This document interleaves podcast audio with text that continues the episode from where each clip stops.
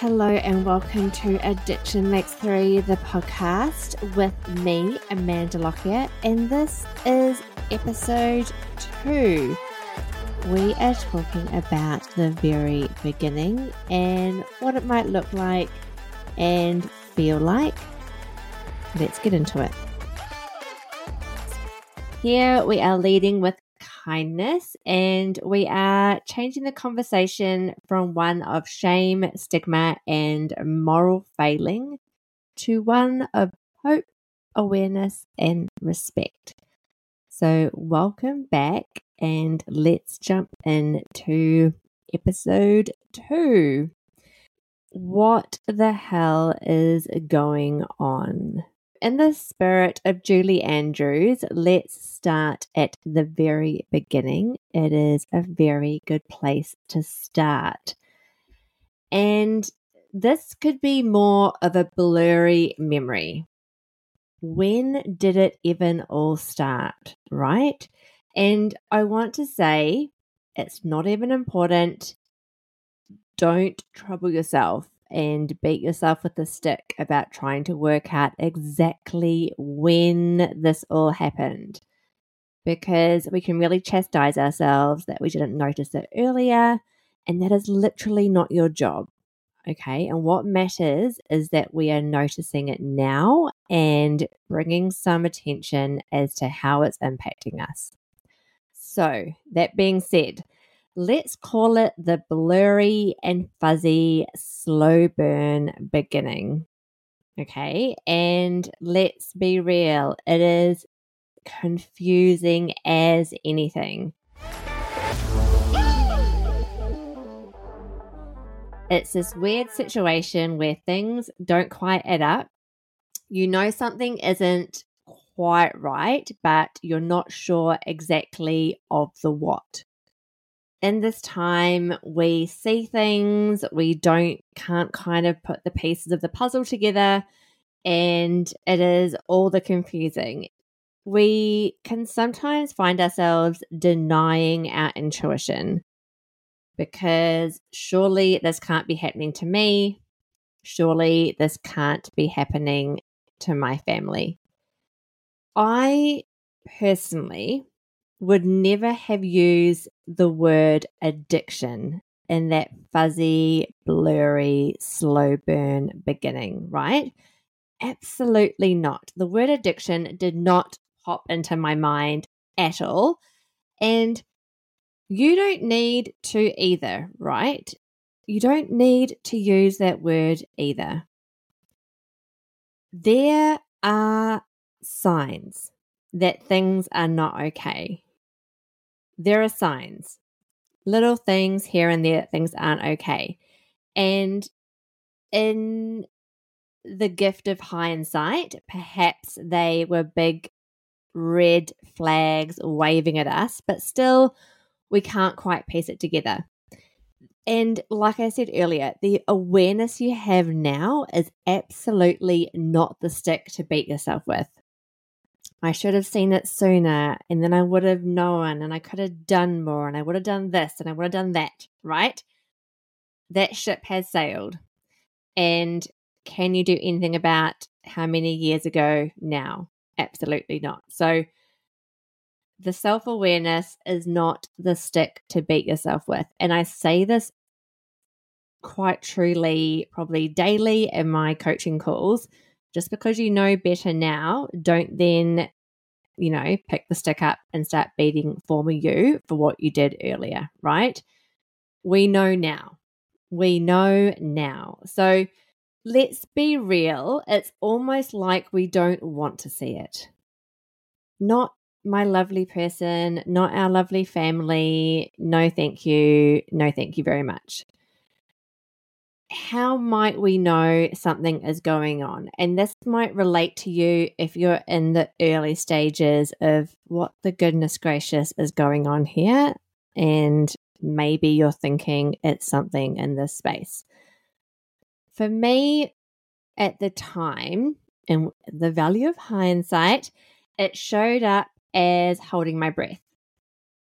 Um, I would hold my breath as I came home, key in my hand, opening the front door. I didn't know what version of my person I was going to get or was going to come across. Uh, and then when they came home, so when I heard their key in the door, I would hold my breath, not knowing kind of where we were at. So it's just the not knowing.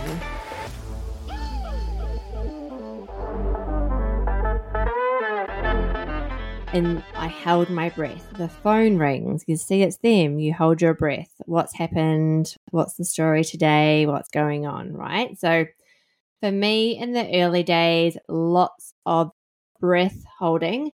And newsflash, you need to breathe. Okay. So, not overly good for you.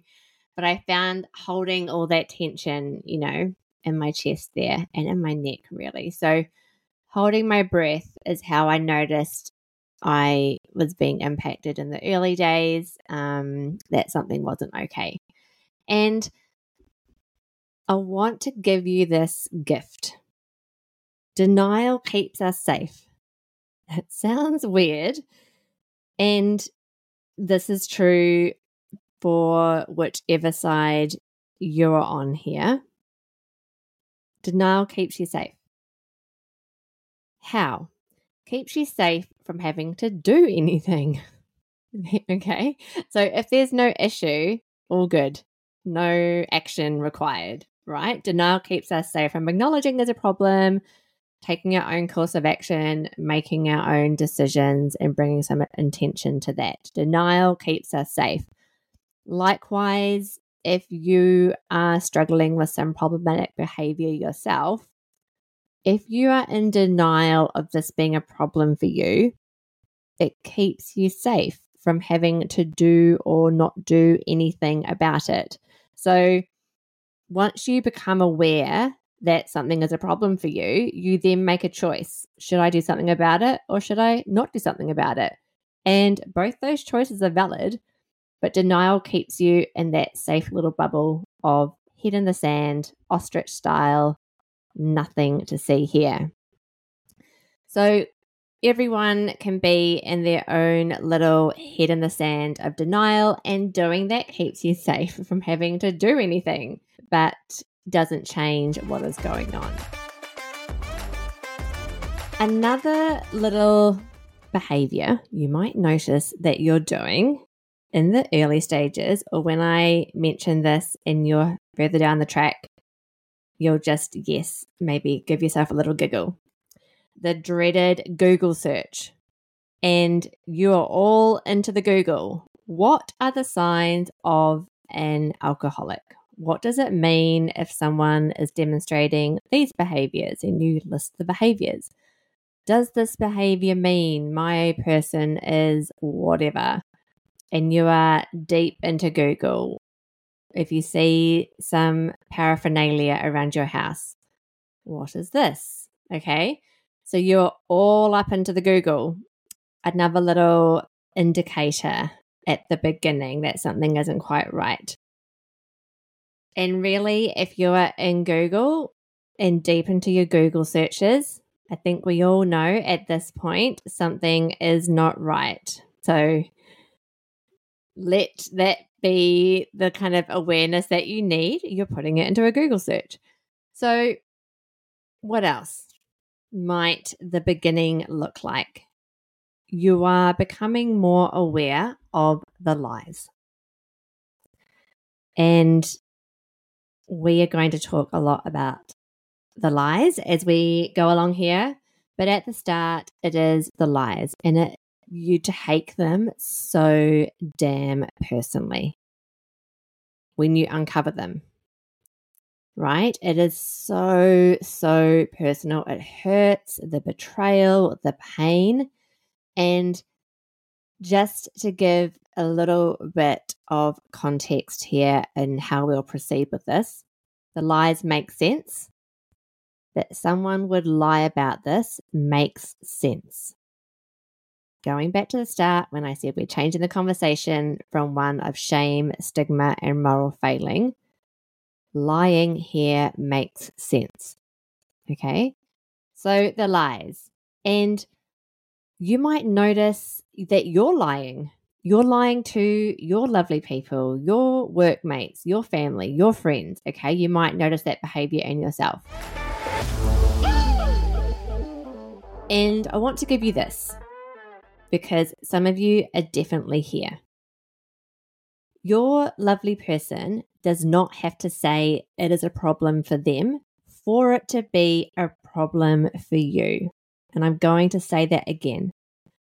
Your lovely person does not have to say it's a problem for them for it to be a problem for you. And realistically, you are most likely going to disagree on what the problem is, which is frustrating as anything. And you are both right.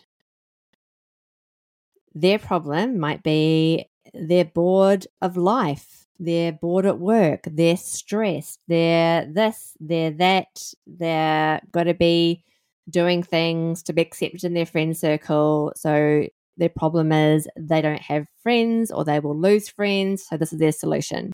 Your problem is the behavior that is then demonstrated. I'm just going out on a limb here. The behavior that is demonstrated after they do the thing. Okay.